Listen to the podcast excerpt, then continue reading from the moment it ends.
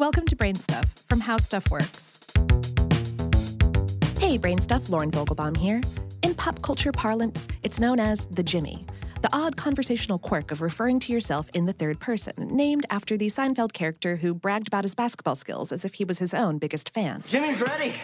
Jimmy's got some new moves. Go, Jimmy. Check Jimmy out. Oh, yeah, Jimmy played pretty good. Professional sports and politics are full of real life Jimmies, outsized personalities with the off putting habit of talking about themselves by name. Senator Bob Dole was mocked relentlessly on Saturday Night Live for his Bob Doleisms. LeBron James, defending his controversial move from his hometown of Cleveland to the Miami Heat, famously said, I wanted to do what was best for LeBron James, to make him happy. And now the United States has a Jimmy in chief. President Donald Trump has repeatedly referred to himself as Trump or Donald Trump in debates, interviews, and tweets. For example, dismissing the allegations of collusion with Russia in the 2016 presidential elections, Trump tweeted in 2017, Perhaps Trump just ran a great campaign. Which prompted this reaction from author J.K. Rowling I wonder whether Trump talks to Trump self in the third Trump person when Trump's alone.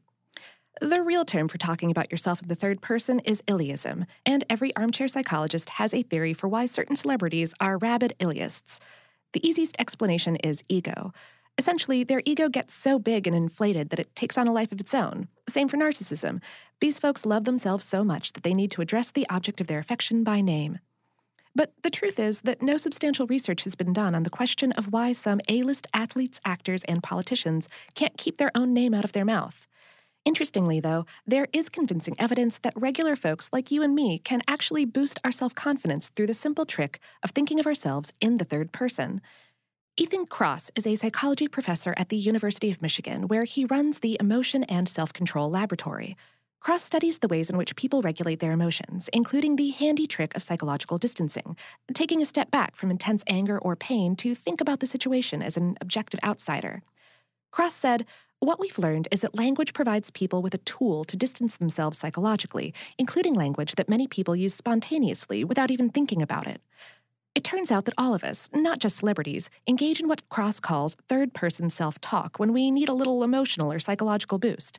Maybe it happens at the gym when we feel like quitting with five minutes left on the elliptical. Come on, Lauren, push through. Or when we're trying to work up the nerve to ask our boss for a raise. You deserve this, Lauren. And as weird as that just felt, it works.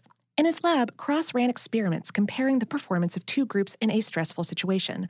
One group that was prompted to psych itself up with I statements, and a second group that used you statements and their own name. When the participants were asked to give an extemporaneous speech in public, a true stress bomb, the Jimmy group came in with a healthier attitude, performed better, and was less critical of itself afterward. In a later study, Kross took fMRI brain scans of people engaged in first person versus third person self talk. The scans revealed that eye centered thinking triggers the areas of the brain associated with negative self referential processes, while Jimmy style thinking does not. In addition, the third person self talk appears to bypass the cognitive or effortful parts of the brain. In other words, the positive effect is automatic. Kross recommends that everyone give it a try the next time they're stressed or emotionally wrought. He said, compared to other emotional regulation strategies, third person self talk might be a little bit easier for people to implement. The costs are minimal and the potential upshot is valuable. Does this mean that all the LeBrons, Jimmys, and Trumps of the world are talking about themselves in the third person because they're trying to establish psychological distance from stressful situations? Oh, maybe, says Kross, but it's not something that he or anyone else has studied. Interestingly, in the famous clip of LeBron James defending LeBron James, he also tells the interviewer, What I didn't want to do was make an emotional decision. Maybe for James, the best way to distance himself emotionally and make an objective decision was to, as he put it, do what's best for LeBron James, not necessarily himself. One important difference between the lab experiments and examples of celebrity self name dropping is that the participants in Kross's study never spoke out loud. All of the self talk was internal or written out on paper. So there's still a possibility that when it comes to celebrity self talkers, that first theory we mentioned still applies. However, we'll leave you with an interesting case study. Soccer legend Pele was a world class Jimmy, but for an interesting reason. Born Edson Arantes, Pele the person didn't identify with the global superstar that had crowds chanting his name. He told The Guardian Edson is the person who has the feelings, who has the family, who works hard, and Pele is the idol. Pele doesn't die. Pele will never die. Pele is going to go on forever.